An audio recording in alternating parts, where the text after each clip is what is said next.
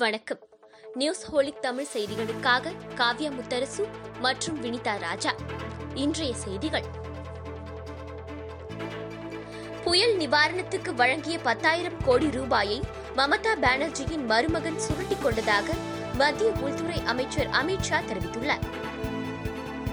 சென்னையில் எண்பது வயதிற்கு மேற்பட்டவர்கள் மாற்றுத்திறனாளிகள் கொரோனாவால் பாதிக்கப்பட்டவர்கள் உள்ளிட்ட ஏழாயிரத்து முன்னூறு பேரின் தபால் வாக்குகள் நாளை பெறப்பட உள்ளதாக மாநகராட்சி ஆணையர் பிரகாஷ் தெரிவித்துள்ளார்.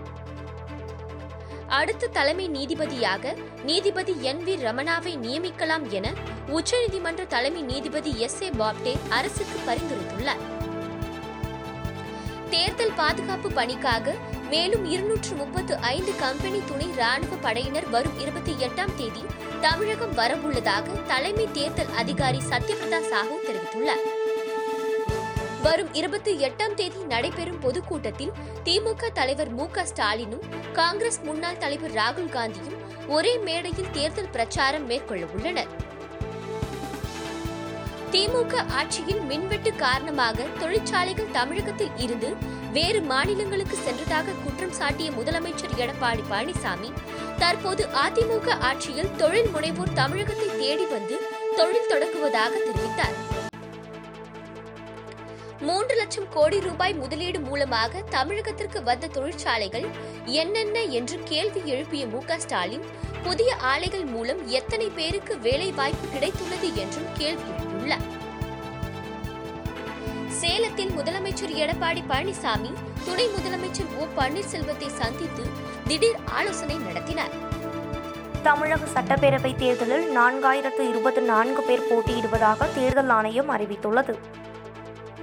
மகாராஷ்டிராவில் அதிகரித்து வரும் கொரோனா பாதிப்பு மற்றும் உள்துறை அமைச்சர் மீதான ஊழல் புகார் குறித்து முதலமைச்சர் உத்தவ் தாக்கரே அறிக்கை அளிக்க வேண்டும் என்று எதிர்க்கட்சி தலைவரும் பாஜக முன்னாள் முதலமைச்சருமான தேவேந்திர பட்னாவிஸ் வலியுறுத்தியுள்ளார்.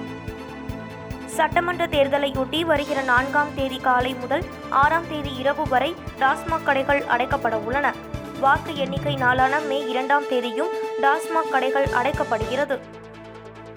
கோவை மாவட்ட ஆட்சியர் ராஜாமணி மற்றும் காவல் ஆணையர் சுமித் சரணை பணியிட மாற்றம் செய்து தேர்தல் ஆணையம் உத்தரவிட்டுள்ளது. மேலும் கோவை மாவட்டத்திற்கு புதிய ஆட்சியர் மற்றும் மாவட்ட தேர்தல் அதிகாரியாக நாகராஜன் நியமிக்கப்படுவதாகவும் புதிய காவல் ஆணையராக டேவிட்சன் தேவாசிர்வாதம் நியமிக்கப்படுவதாகவும் அறிவிக்கப்பட்டுள்ளது. அனைத்து வாக்குச்சாவடிகளிலும் வெப் கேமரா பொருத்துவது சாத்தியமில்லை என்று சென்னை உயர்நீதிமன்றத்தில் தேர்தல் ஆணையம் தெரிவித்துள்ளது. தேமுதிக மாநில துணை செயலாளர் சுதீஷுக்கு கொரோனா உறுதியானதை அடுத்து அவரது சகோதரியும் விருத்தாச்சலம் தேமுதிக வேட்பாளருமான பிரேமலதா விஜயகாந்தை சுகாதாரத்துறையினர் கொரோனா பரிசோதனைக்கு அழைத்த நிலையில் தேமுதிகவினர் சுகாதார அதிகாரிகளுடன் வாக்குவாதத்தில் ஈடுபட்டனர். தமிழகத்தின் ஒரு சில இடங்களில் மழைக்கு வாய்ப்புள்ளதாக சென்னை வானிலை ஆய்வு மையம் தெரிவித்துள்ளது.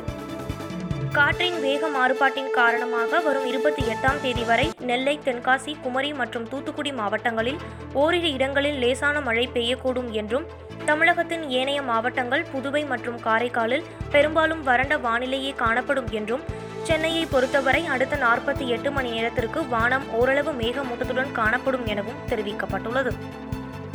மும்பை பங்குச்சந்தை சென்செக்ஸ் அறுநூற்று பதினெட்டு புள்ளிகள் சரிந்துள்ளது. உலோக தொழில் நிறுவனங்கள் எண்ணெய் நிறுவனங்களின் பங்கு விலை வீழ்ச்சியடைந்ததால் மும்பை பங்குச்சந்தை சென்செக்ஸ் அறுநூறு புள்ளிகளுக்கு மேல் சரிந்தது. உலோக தொழில் நிறுவனங்கள் எண்ணெய் நிறுவனங்களின் பங்கு விலை நான்கு விழுக்காடு வரை வீழ்ச்சியடைந்துள்ளது. இத்துடன் இந்த செய்தி தொகுப்பு நிறைவடைந்தது. நன்றி வணக்கம்.